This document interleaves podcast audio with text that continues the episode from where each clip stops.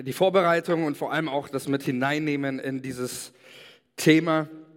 Und ich glaube, dass es so wichtig ist, auch für uns als Kirche immer wieder uns das bewusst zu machen. Das ist keine Selbstverständlichkeit. Auch, dass wir heute so sitzen dürfen, in aller Freiheit unseren Glauben leben dürfen, dass unsere Verfassung die ungestörte Religionsausübung jedem Menschen in Deutschland garantiert. Das ist äh, für mich ein ganz großes Geschenk und auch eine Verantwortung, die wir, die wir haben, so wie wir es gehört haben, dass wir auch immer wieder ja, für unsere Geschwister äh, beten, für sie einstehen, für sie aufstehen, an sie denken.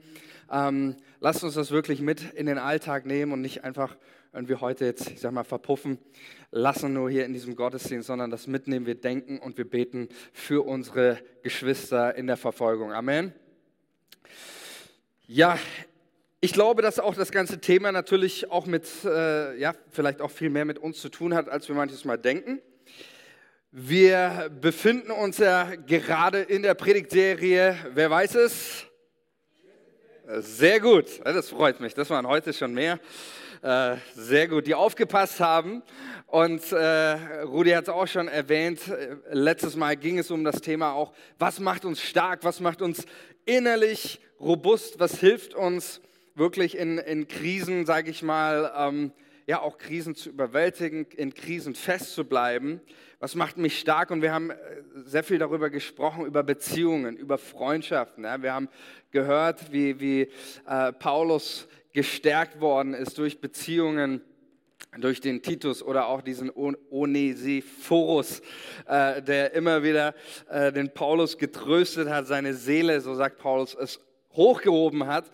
Und ähm, deswegen ging es darum, Beziehungen sind so unerlässlich. Ja, miteinander Gemeinschaft haben, so wichtig für deine, auch für deine persönliche Gesundheit hatten wir ein paar Studien oder eine Studie herangezogen, die eben dargelegt hat, äh, was macht Einsamkeit eigentlich mit, mit unserer Gesundheit, wie, wie schädlich ist das für uns. Und dass die Bibel hier äh, vorgesorgt hat und uns sagt, um krisenfest zu sein, innerlich stark zu sein, brauchen wir gute Beziehungen, brauchen wir ähm, starke Verbindungen. Und heute geht es mir auch wieder Thema krisenfest, was macht uns stark? Und ich glaube, einer der, der ganz wichtigen Dinge, um, ich sag mal, krisenfest zu sein, ist, auf die Krise vorbereitet zu sein. Ich glaube, das ist ein ganz wesentlicher Punkt, über den ich heute mit uns sprechen möchte. Krisenfest zu sein bedeutet, ähm, vorbereitet zu sein und auch gewisse Krisen, Widerstände, Umstände im Leben zu erwarten. Wird ziemlich spannend. Ähm, ich weiß nicht, ob du vielleicht jemand, der spontan in den Kopf kommt. Wir haben das ja letztes Mal auch gesehen. Die Bibel kennt Krisen und zwar alle möglichen. Ja, wir haben von der ersten Krise gesprochen. Ja, das war, äh, können wir sagen, Adam und Eva. Äh, die Funktionsstörung zu Gott, Sündenfall, die erste Krise. Wir haben über alle, es gab Wirtschaftskrisen, politische Krisen, familiäre Krisen, Glaubenskrisen. Die Psalmen sind voll davon. Die Bibel kennt Krisen, haben wir festgestellt. Und ich weiß nicht, gibt es eine Person vielleicht aus der Bibel, die dir einfällt, wo du sagst, ja, diese Person hat mit Krisen gerechnet, sie hat Krisen erwartet, sie war vorbereitet auf Krisen. Josef, richtig. Sehr gut. Josef, für die, die es nicht wissen, äh, Kontext Ägypten, war ja die, die Prophezeiung, dass eine große Hungersnot, eine, eine Wirtschaftskrise kommt und mit einer einhergehenden Hungersnot. Und Josef war jemand, der das ägyptische Volk vorbereitet hat auf die Krise, die kam. Kennt ihr noch jemanden? Noah, richtig, Noah war auch äh, einer, der äh, mit vorbereitet war, der mit einer ganz großen Naturkatastrophe gerechnet hat und dementsprechend vorbereitet war. Ich habe noch irgendwo hier Elia oder irgendwas gehört, Nehemiah? His, Hiskia und Nehemiah, richtig? Ja, waren auch beide äh, bestens, äh, bestens vorbereitet und ähm, eine der Stelle, die ich auch sehr, auf die ich noch eingehen werde, Apostelgeschichte, Apostelgeschichte 11 dann später, ähm, wo ein, ein Prophet ja kommt in die Gemeinde und dann eine große Hungersnot ähm, voraussagt und die Christen sich dann dementsprechend vorbereiten. Ich möchte heute über jemand anderen sprechen, der sich auch sehr gut vorbereitet hat, der mit äh, so manchen, ähm, ich sag mal, Widerständen, Umständen gerechnet hat. Den kennt ihr alle, sofern ihr mal irgendwo eine Kinderstunde besucht habt oder früher in einer äh, christlichen, ich sag mal, Unterricht oder Kinderstunde durchgemacht hat. Wer war noch bestens vorbereitet auf eine Krise? Das kennt man als schon von Kind auf. Ja, David ist immer, immer 50 Prozent richtig. Ne? Das stimmt ja auch. Aber ich will, ich, ich sag's euch, über den, wen ich heute mit euch mal ein bisschen sprechen möchte, ist, Jesus nennt ihn den klugen Bauherrn. Und ähm, die meisten von euch kennen seine Geschichte. Ein Mann, der vorgesorgt hat. Ja, wir, wir sprechen heute nicht, äh, nicht explizit über Vorsorge. Ich weiß, da geht dem, den Deutschen geht da das Herz auf bei Vorsorge. Ne? Da hat man gleich alle dabei. Da hat mich letztes Mal jemand, ich glaube, es war jemand aus Asien, gefragt, was, was ähm, wenn man die Deutschen erreichen will, über was muss ich, muss ich predigen? Gesagt, die predige über Vorsorge. Ja, da hast du Hast du alle Handmeldungen nach deiner Predigt? Ja? Äh, ganz wichtiges Thema auch. Ähm, tatsächlich wird heute nicht, nicht explizit darum gehen, aber tatsächlich der kluge Mann, ähm, mit den, über den ich heute sprechen möchte, er trifft eine Vorsorge. Und ich lese euch den, den Text einfach erstmal vor. Wir finden in Matthäus 7 ab Vers 24. Da lesen wir Folgendes über ihn. Darum gleicht jeder, sagt Jesus, der meine Worte hört und danach handelt, einem klugen Mann, der sein Haus auf felsigen Grund baute. Wenn dann ein Wolkenbruch niedergeht und die Wassermassen heranfluten und wenn der Sturm tobt und mit voller Wucht über das Haus hereinbricht, stürzt es nicht ein. Es ist auf felsigen Grund gebaut. Jeder aber, der meine Worte hört und nicht danach handelt, gleicht einem törichten Mann. Also das Wort, das hier Luther oder auch die deutschen Übersetzungen für töricht äh, übersetzen im Griechischen heißt das einfach dumm. Ja, also einem, einem dummen Mann oder fahrlässig, wie auch immer, der sein Haus auf sandigen Boden baut. Wenn dann ein Wolkenbruch niedergeht und die Wassermassen heranfluten und wenn der Sturm tobt und mit voller Wucht über das Haus hereinbricht, stürzt es ein und wird völlig zerstört. Ganz kurz zu dem Kontext. Jesus spricht Matthäus hier, das ist der Kontext der Bergpredigt in Kapitel, vorherigen Kapitel bis ähm, Kapitel 7 spricht Jesus die Bergpredigt, er legt das, das mosaische Gesetz aus und das finde ich so toll, Jesus beendet nicht einfach so seine Predigt und sagt so, jetzt macht das einfach, sondern Jesus spricht immer die Menschen an und deswegen ähm, endet Jesus seine Bergpredigt mit einem äh, gigantischen Bild. Nämlich er äh, gebraucht das Bild eines Hausbauers. Und Jesus spricht in diesem Kontext hier eben ähm, auch von den, von den Krisen des Lebens und ich sage es mal so, ich würde sagen, von der Statik deines Herzens. Ja, was macht dich, was macht dein Herz stark? Wie kannst du ähm, bestehen, wie bleibst du bestehen, wenn der Wolkenbruch kommt, wenn die Wassermassen kommen? Wie kannst du, wie, wie kannst du bestehen? Und das erste ist, was ich an diesem, sag ich mal, klugen Bauherrn sehe, ist, das, was ich mir von ihm abschauen kann, was Jesus hier lehrt, ist, er rechnet, der kluge Bauherr, er rechnet mit anderen Wetterbedingungen. Er geht nicht davon aus, dass der Zustand, so wie es jetzt ist, für immer so bleiben wird, oder? Das ist ja der große Unterschied, wie ich meine, zu dem, ich sag mal, dummen Bauherrn, äh, der, der davon ausgeht, es wird immer so bleiben. Ja? Super Wetter, äh, schlechtes Wetter gibt es nicht. Ne? Kein, überhaupt kein Thema. Das Wetter wird immer so bleiben, das wird sich nie verändern. Aber der Kluge nimmt an, es werden auch andere Zeiten kommen. Es wird nicht immer die Sonne scheinen. Es wird nicht immer, die Wetterbedingungen werden sich mal ändern. Er nimmt an, dass in Zukunft es nicht nur Sonnentage gibt, sondern dass es auch Wind, Flut ähm, geben wird. Und aufgrund dieser Annahme, aufgrund dessen, dass er annimmt, es kommen auch schlechte Zeiten, trifft er Vorsorge und baut sein Haus. Das ist klug, oder? Also jeder, jeder äh, hier die, die äh, Architekten, Echo, ne, der, der weiß das. Also kein Architekt würde, zumindest hier in Deutschland, nicht sein, sein, äh, sein Haus bauen und die Statik planen, ohne irgendwelche Schneemassen mit einzuberechnen oder irgendwelche Windlasten oder sonst was. Das ist einfach, das macht man so. Ähm, und ich glaube, das ist so wichtig, das schlechte Wetter, Umstände, Krisen auch im Leben zu erwarten. Und mit Annahmen, das ist ein bisschen auch, ähm, ist eine Doppelbedeutung, dieses Wort Annahme meint nicht nur eine Erwartung zu haben, sondern Annahme auch im Sinne von Akzeptanz. Von einem, ich akzeptiere etwas. Und das ist der erste Punkt, den ich äh, hier ableiten möchte für uns, um krisenfest zu sein, glaube ich, ist es wichtig, dass wir mit den richtigen Annahmen durchs Leben gehen. Dass wir nicht irgendwelche, ähm, ich sag mal, falschen Annahmen haben, sondern dass wir einen, einen realen Blick haben für das Leben, so wie es ist. Nicht so, wie wir es gerne manchmal haben möchten oder haben, haben wollen würden, sondern das Leben anzunehmen, so wie es ist. Und wisst ihr, ich glaube tatsächlich, viele Krisen entstehen erst dadurch oder werden deshalb so schlimm, weil wir mit vielen falschen Lebensannahmen oder Annahmen durchs Leben gehen, oder? Ich nenne euch mal ein paar Beispiele, die das so ein bisschen auf den Punkt bringen. Ja, zum Beispiel gerade im christlichen Kontext. Welche Annahmen stürzen viele Menschen auch in eine Krise? Zum Beispiel eine Annahme, ähm, im Leben eines Christen, eines aufrichtigen Christen, geht es immer nur gut und du hast nie Probleme. Manche Christen glauben das. Und wenn dann Probleme auftreten, oh je.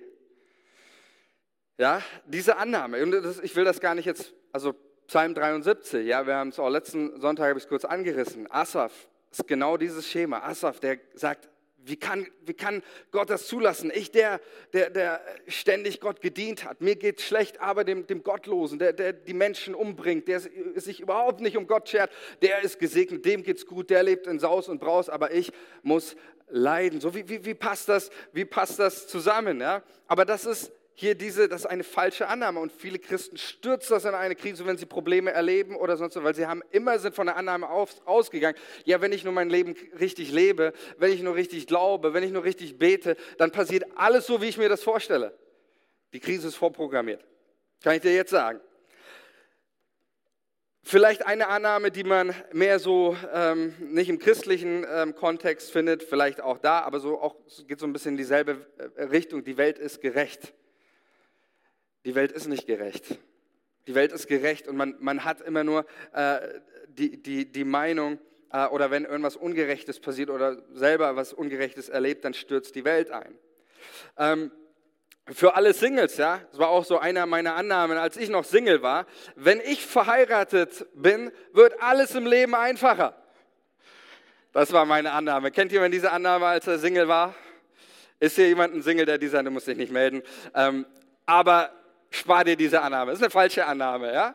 Ich glaube, dass vieles, vieles sehr viel schöner wird und äh, zu zweit ist es so, ist es wirklich äh, wunderbar und Familie zu haben. Keine Frage, aber geh nicht, bitte nicht von der Annahme aus, wenn du verheiratet bist, dann wird im Leben alles einfacher. So, ich habe diese Annahme gehabt und bin dann eines Besseren belehrt worden womit ich nicht sage, dass es irgendwie schlechter ist oder irgendwas. Ja, ihr versteht, was ich sage.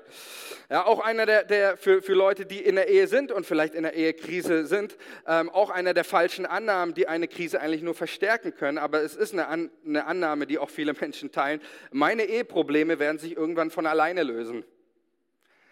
Äh, stimmt auch nicht, ja? Oder generell irgendwas, ich muss es einfach nur nicht thematisieren oder ich muss es einfach nicht angehen. Das löst sich das Problem schon von, von alleine.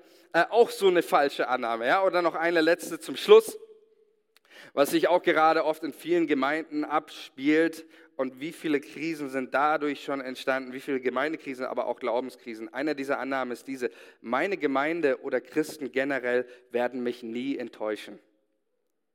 Das ist auch so eine Annahme, oder? Habt ihr schon mal gehört? Und wenn dann es irgendwie rauskommt, dass irgendjemand doch, oder du wurdest dann doch enttäuscht oder sonst was. Wie viele Leute habe ich gestoßen, die sagen, ich, ich, ich will nichts mehr mit Gemeinde zu tun haben, weil die Christen alle so und so sind. Ich kann nicht mehr an Gott glauben, weil mein Pastor hat sonst und sonst was gemacht. Ja, das sind alles nur Menschen, Leute. Wenn du es noch nicht wusstest, jetzt weißt du es. Christen sind nur Menschen. Auch ein Pastor ist nur ein Mensch.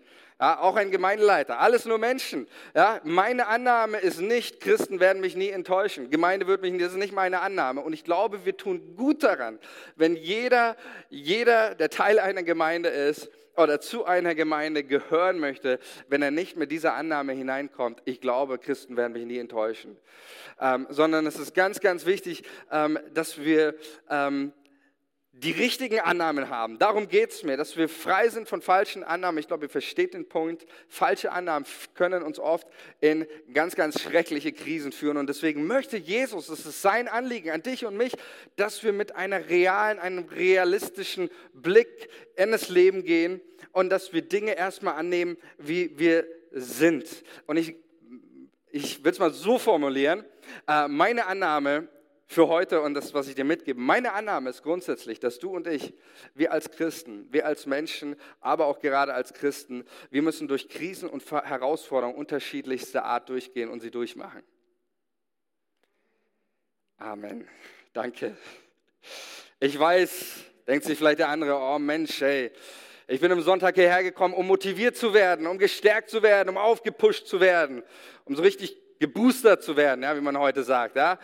Äh, jetzt werde ich hier noch entmutigt, ja, ich muss, ich muss äh, Krisen durchmachen, Mensch, jetzt Kinder, dass ich nicht genug davon habe. Aber ich glaube, tatsächlich, und deswegen rede ich heute mit voller Überzeugung darüber, und ich möchte darauf jetzt noch ein bisschen mehr eingehen, dass es so wichtig ist für unser Leben. Und dass es so wichtig, dass es das Anliegen Gottes für dein Leben ist, damit du eben stark bist, damit die Krise dich nicht erschüttert, damit du nicht untergehst. Deswegen erzählt Jesus, die Bibel, uns das, und deswegen möchte ich dir das heute erzählen. Es ist Teil unseres Weges, unseres Lebens mit Jesus.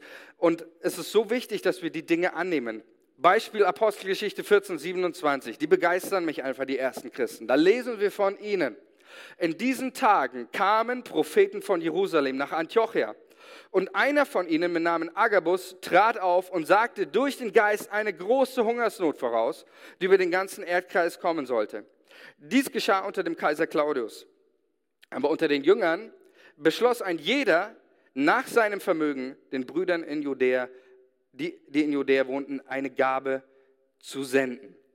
Ich finde es erstmal genial, einfach zu sehen, was, was wir hier sehen, die Christen. Sie schätzen das prophetische Wort, da kommt ein Prophet, er spricht die Dinge an, ähm, so wie Paulus schon gesagt hat, prophetische Rede verachtet nicht. Die Christen, sie nehmen es ernst, was durch den Geist Gottes gesprochen wird. Ähm, und dann finde ich es aber so interessant, die hätten nämlich jetzt zwei Möglichkeiten gehabt. Und das sind zum Beispiel zwei auch Extreme, die ich so in unseren christlichen Kreisen beobachte, ähm, wenn Umstände eintreffen oder es Krisen gibt oder sonst was. Die erste Option wäre ja gewesen zu sagen, Nee, niemals. In Jesu Namen. Wir nehmen keine Hungersnot an, oder? Never ever. Ja, wir wissen ganz genau, trifft es tausend zu deiner Rechten, tausend zu deiner Linken, dich wird es nicht treffen. Amen, oder? Diese Hungersnot ist vom Teufel. Nein, das nehmen wir gar nicht erst an. Mm. Nee, kommt nicht. Wir, wir nehmen diese Krise nicht an. So, hätte, so hätten sie umgehen können, gleich, okay, komm, nein, nein, nein, nein, die Hungersnot nicht. Gebetsinitiative starten, äh, 30 Tage fasten, das wird nicht passieren.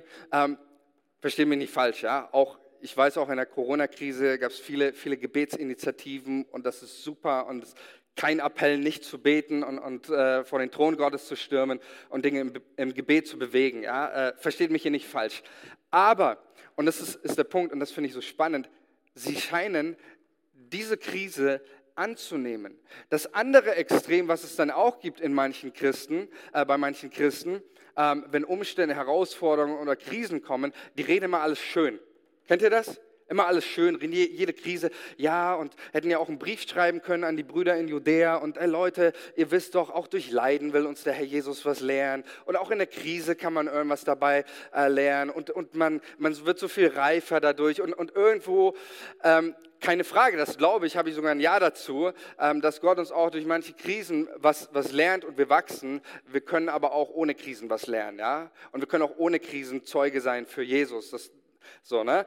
Aber der Punkt ist der, sie tun beides nicht, sondern was machen sie? Sie sammeln Geld.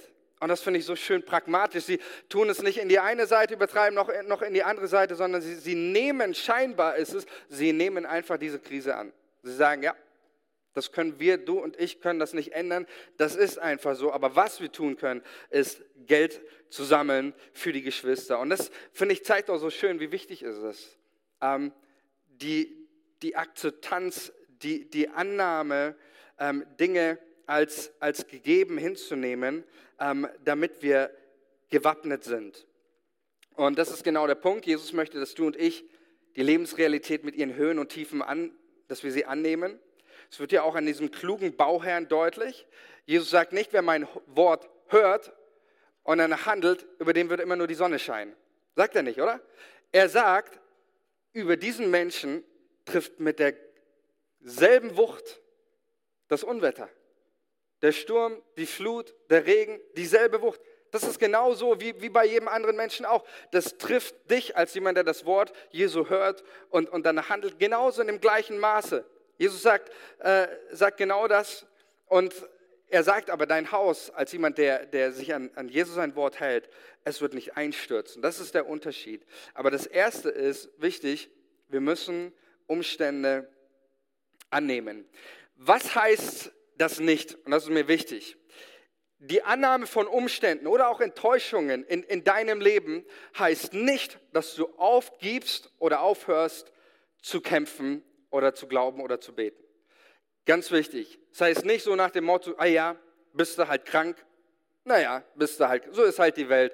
Brauchen wir gar nicht dafür beten, da können wir gar nichts dran ändern. Die Welt ist halt so, wie sie ist. Die Welt Menschen irgendwie für Jesus, nein, die bekehren sich eh nicht. Die Welt ist so, wie sie ist, die sind böse und so dieses, ähm, das, das ist nicht annehmen, das ist aufgeben. Das hat nichts mit Annahme zu tun, deine, deine Umstände, das hat mit Aufgabe zu tun. Das ist nicht das, wozu Jesus uns ermutigt, an keiner Stelle. Ermutigt er uns auf, nein, nein, nein, es ist noch genau das Gegenteil. Jesus ermutigt uns am Gebet dran zu bleiben. Er ermutigt uns zu kämpfen, weiterzumachen. Er ermutigt uns nicht zur, zur, zur Aufgabe oder zur Resignation. Und einer der, der, der schönsten Beispiele auch für mich ist doch die Stelle mit Jesus und Petrus. Als, als Petrus ähm, Jesus verleugnet. Kurz vor seinem Tod sagt Jesus seinen Jüngern voraus, dass er sterben wird und dass alle an ihm Anstoß nehmen werden, dass ihn alle verlassen wird. Und Petrus hat eine Annahme. Petrus hat eine Annahme. Er sagt, ja, ist schön und gut, Jesus. Alle, alle mögen dich verlassen und, und abhauen. Aber meine Annahme ist diese. Ich, Jesus, werde dich niemals verlassen und niemals werde ich dich verleugnen. Ich werde, ich bin sogar bereit, sagt Petrus, ich bin sogar bereit, mit dir in den Tod zu gehen. Das war seine Annahme. Und Jesus sagt zu ihm, Petrus, ich habe eine andere Annahme. Ich glaube, bevor der Hahn gekräht hat, wirst du dir dreimal in die Hosen gemacht haben. Wirst du dreimal, wirst du mich verleugnet haben. Dreimal wirst du sagen, nee, ich kenne den nicht. Petrus, meine Annahme ist, du wirst mich verleugnen und alle anderen werden mich verlassen und Judas wird mich verraten. Das war die Annahme Jesu und das ist genau der, der, der Punkt. Führt das Jesus zur Resignation?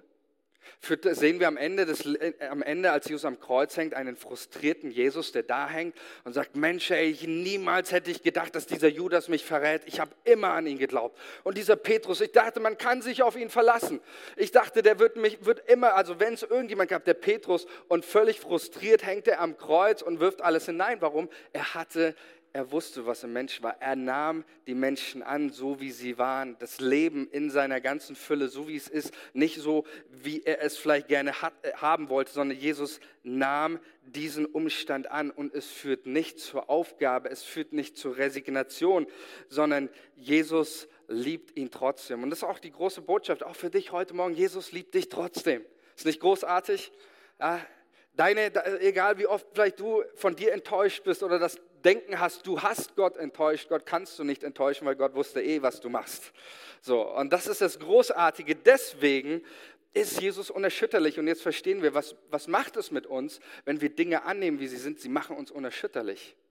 Ich glaube, dass eher wir in Krisen scheitern, untergehen, wenn wir die Dinge nicht annehmen, wie wir, wie wir sie sind weil wir sie irgendwie nur verdrängen wollen, weil wir sie nicht, nicht haben wollen oder sonst was. Deswegen scheitern wir an Krise, aber wir scheitern nicht, wenn wir lernen, sie anzunehmen. Es macht uns unerschütterlich. Und ich glaube, dass gerade das der Punkt ist, der, der so wichtig ist.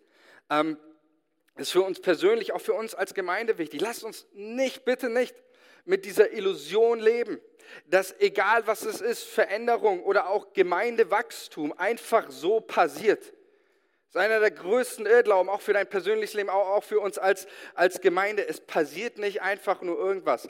Ähm, es ist, es ist äh, so wichtig. Wisst ihr, ich habe so viele äh, Christen und auch Gemeinden schon gesehen, man ist am, mit Leidenschaft dabei. Und, und Leute geben, geben alles rein und, und das große Ziel und die große Vision. Und dann äh, wirft man die Flinte ins Korn, weil äh, es nicht nur Sonntag gibt, weil die ersten Probleme, die ersten Schwierigkeiten auftreten. Ohne, diese, ohne diesen Gedanken, ohne diese Gesinnung, ich wäre schon längst nicht mehr Pastor, wenn ich denken würde, alles, alles geht immer nur glatt, alles läuft, läuft immer nur gut. Nein, ich, ich weiß, Jesus hat es ja selber gesagt auch, dass wenn das Evangelium gepredigt wird, äh, wenn du Kirche baust, wenn man, wenn man Menschen für Jesus erreichen will, äh, es wird auch manchen Leuten geben, die das nicht gefällt. Es wird auch Widerstände geben, es wird auch Probleme geben, es wird auch Kampf geben. Das ist Teil und wir müssen ein Ja dazu finden, Leute. Es ist ganz, ganz wichtig, ähm, damit wir an Ziel angelangen, damit wir stabil werden, damit wir fest werden, auch in den Krisen. So wichtig zu wissen. 1. Petrus 4, Vers 1, da wird genau das aufgegriffen. Schreibt Petrus gerade auch im Kontext der Verfolgung und den verfolgten Christen. Da sagt er, da Christus im Fleisch gelitten hat, wappnet auch ihr euch mit diesem Gedanken. Finde ich ein sehr spannender Satz aus Petrus. Die sagt, ja, wappnet heißt sich, sich ausrüsten. Mit was? Mit einem Gedanken. Mit dem Gedanken von, es kommen harte Zeiten, es kommen äh, auch schlechte Zeiten. Wappnen, seid, seid bereit, seid vorbereitet, ähm, auch auf die, auf die Krisen, seid ausgerüstet. Apostelgeschichte 14, 22 wird das sehr deutlich. Paulus und Barnabas, da heißt es über sie, sie stärkten überall die Herzen der Jünger Richtig toller Satz. Überall, wo sie hinkamen, stärkten sie die Herzen der Jünger, ermahnten sie zum festen Ausharren im Glauben und wiesen sie darauf hin, dass wir durch viele Leiden in das Reich Gottes eingehen müssen. Wie geschieht Stärkung? Sie stärken die Christen, indem sie ihnen sagen, wir alle müssen Schwierigkeiten durchmachen.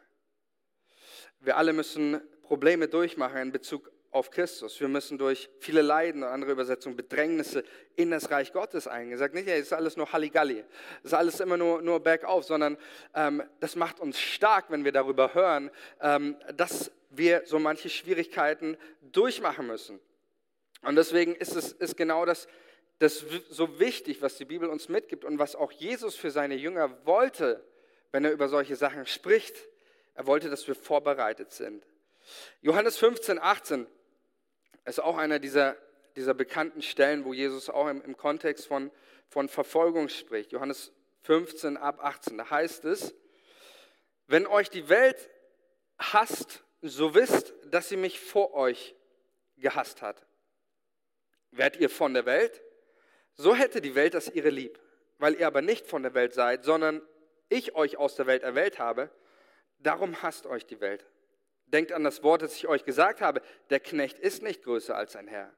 Haben sie mich verfolgt, so werden sie auch euch verfolgen. Haben sie mein Wort gehalten, so werden sie eures auch halten. Aber das alles werden sie euch tun um meines Namens willen, denn sie kennen den nicht, der mich gesandt hat. Und dann heißt es im Johannes 16, das ist direkt der anknüpfende Vers daran, sagt Jesus weiter, das habe ich zu euch geredet, dass ihr nicht zu Fall kommt. Sie werden euch aus der Synagoge ausstoßen und es kommt aber die Zeit, dass wer euch tötet, meinen wird, er tue Gott einen Dienst. Und das werden sie tun, weil sie weder meinen Vater noch mich erkennen. Aber dies habe ich zu euch geredet, damit, wenn ihre Stunde kommen wird, ihr daran denkt, dass ich es euch gesagt habe. Zu Anfang habe ich es euch nicht gesagt, denn ich war bei euch.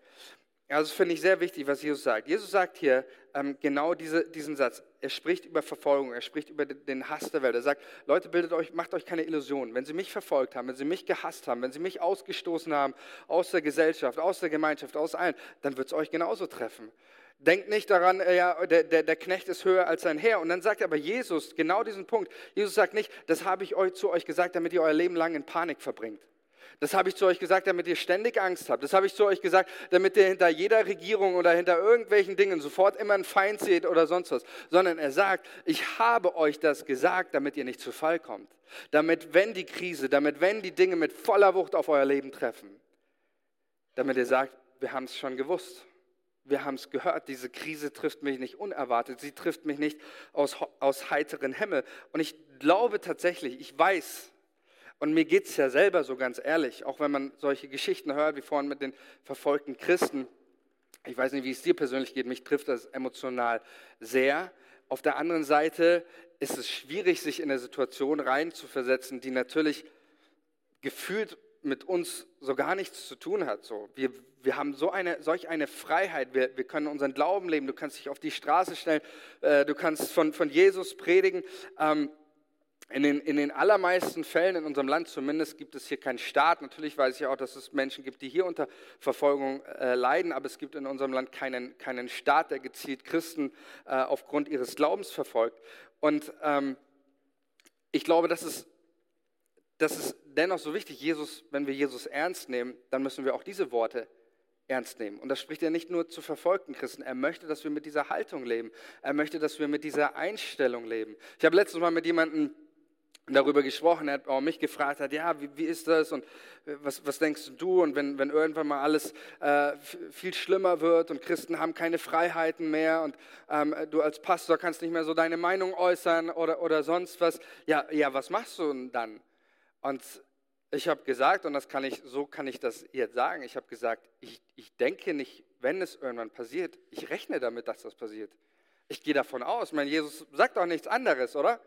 Er sagt nichts anderes. Er sagt, das wird jedem passieren. Und ich glaube, äh, wenn man sich so die Kirchengeschichte letzten 2000 Jahre, meine, wir leben in einer, auch gerade die letzten, die letzten Jahrzehnte waren eine, wie ich meine, eine sehr segensreiche Zeit, äh, auch, auch für unser Land dann nach dem überlegt, äh, gerade ich jetzt so jüngere Generation, äh, keine, keine großen Wirtschaftskrisen, keine großen Gesundheitskrisen, keine Kriege, zumindest in unserem Land. Aber wenn ich so an meine Oma denke, da ist es schon ein bisschen anders. Krieg erlebt, den Vater verloren im Krieg, danach als Flüchtling äh, ge, geflohen. Und äh, all die, das sind, waren schon definitiv mehr Krisen, aber wir leben in einer sehr, sehr ruhigen, ruhigen Phase. Und die ganze, ganze Kirchengeschichte wurden Christen verfolgt. Ja? Und auch, das muss man auch mal ganz klar sagen, auch wenn wir äh, als evangelische Freikirchler natürlich immer äh, Reformation und christliches Abendland sehr, äh, sehr positiv reden, ähm, will ich mal eine sagen. Äh, auch zur Zeit des christlichen Abendlandes waren die, die verfolgt worden sind, alle Kirchen, die keine Staatskirchen waren. Die Freikirchen waren gerade die, die mit ihrem Leben zahlen mussten, wenn wir nur an die Wiedertäufer oder sonst was denken. Äh, denen ging es nicht besonders gut. Also ich weiß nicht, ob ich mir irgendwie ein christliches Abendland vor, vor ein paar hundert Jahren zurückwünsche, äh, denn ich glaube, dann würde es uns allen mehr an Kragen gehen als jetzt. Und deswegen ist es aber so wichtig, dass wir, dass wir, wie auch Petrus sagt, diese Gesinnung, sich damit zu wappnen, wie Jesus sagt, damit ihr vorbereitet seid. Ähm, nicht damit ihr Angst habt, nicht damit ihr Panik habt. Und ich glaube, das ist ein Punkt, der uns krisenfest macht. Und das Zweite und das Letzte ist, dass du Krisen annimmst in deinem Leben oder Umstände, heißt auch nicht, dass du deinen Umstand als gut bewertest. Das Lobpreisteam, ihr dürft schon mal nach vorne kommen.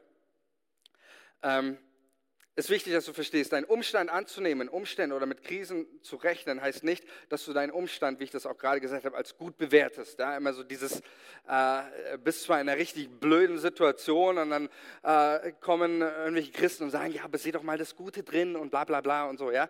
Äh, das kann man ja alles machen, ja, aber das, das ist nicht das, das, was ich damit meine, sondern erstmal heißt es, dass ich meine Umstände annehme, heißt, dass ich handlungs fähig werde.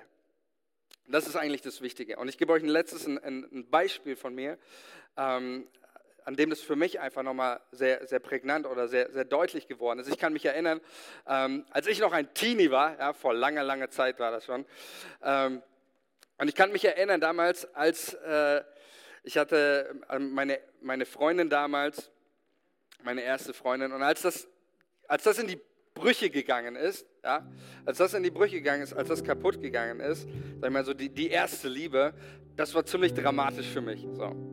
Und ähm, ich konnte, konnte nicht mehr schlafen und du denkst an die Person und es war einfach wie, wie, wie so eine Krise. Ja? Also es war, eine, war emotional echt eine riesengroße Krise.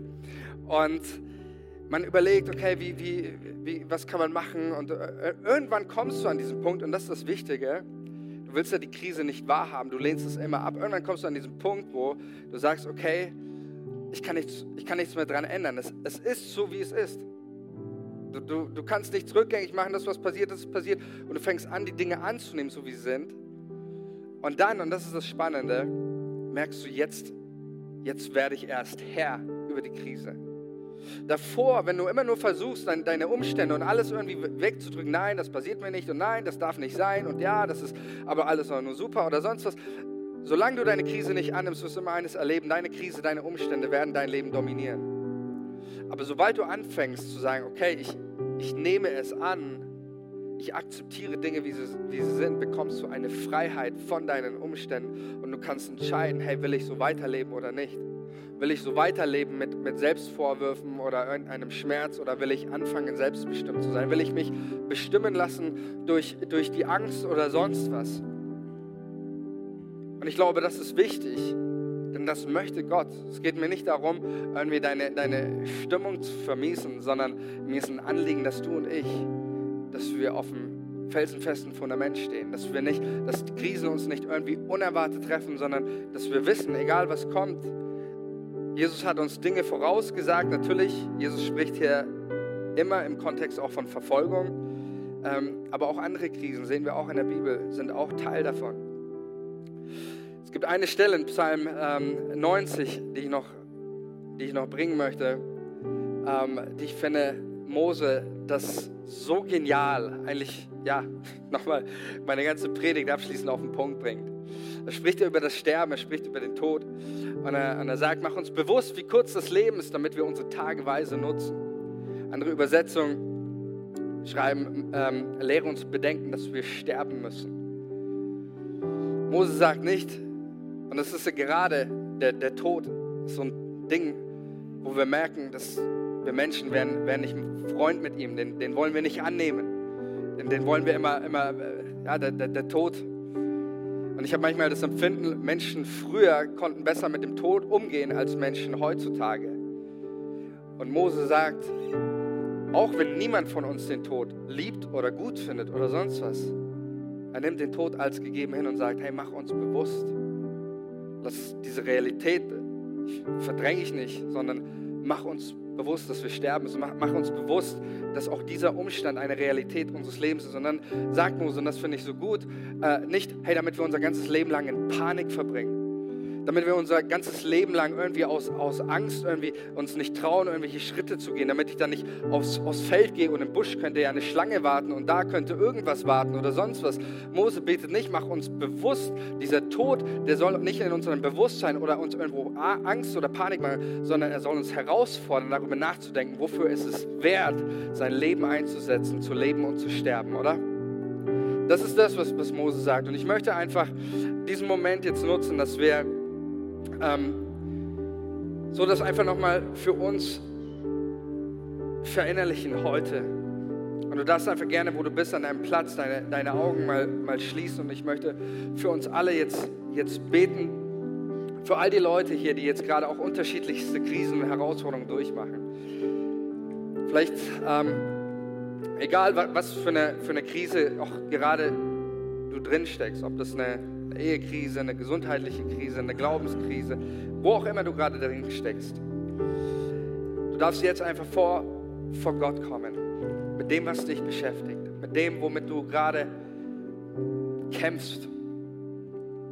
Und dass du einfach so bitterlich nicht, nicht, nicht wahrhaben willst in deinem Leben. Ob das deine zerbrochene Ehe ist, ob das deine Krankheit ist, die dich, die dich sowas von nervt und anwidert was weiß ich, was auch. Bring es vor Gott. Bring es vor Gott.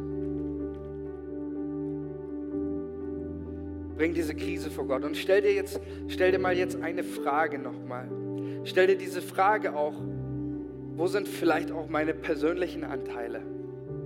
Wegen falscher Erwartungen? Wo sind, wo sind vielleicht falsche Erwartungen, die ich in meinem Leben hatte? Vielleicht falsche Erwartungen, die ich an meinen Ehepartner gestellt habe. Er muss, er muss perfekt sein. Er muss mich immer, immer vollkommen lieben. Wo sind, wo sind Erwartungen, die einfach nicht der, der Realität des Lebens entsprechen? Und dann lass uns das jetzt gemeinsam vor den Thron Gottes bringen und beten einfach, wie, wie, wie damals auch auch in der Apostelgeschichte Gott prophetisch gesprochen hat und Weisung gegeben hat durch seinen Heiligen Geist. So bete ich, Vater, in Jesu Namen jetzt für jeden Menschen, der hier ist und mit irgendwas kämpft, wo er nicht mehr weiterkommt. Gib ihm ein Wort vom Himmel, ein Wort aus deinem Herzen. Jesus, wenn wir nicht weiter wissen, hast du immer noch eine Million Lösungen und Auswege. Ich bete, Heiliger Geist, dass du jetzt sprichst.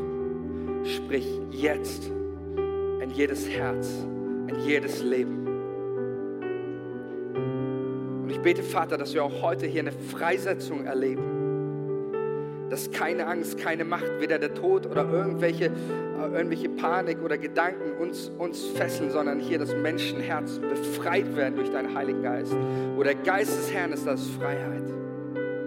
Komm, Heiliger Geist, wirke an jeden einzelnen Herzen, damit wir nicht in den Krisen, damit nicht, wenn, wenn, die, wenn die Stürme toben und auf uns mit voller Wucht einschlagen, damit wir nicht untergehen, sondern damit wir stabil und fest bleiben. Jesus, zu deiner Ehre und in deinem Namen. Amen.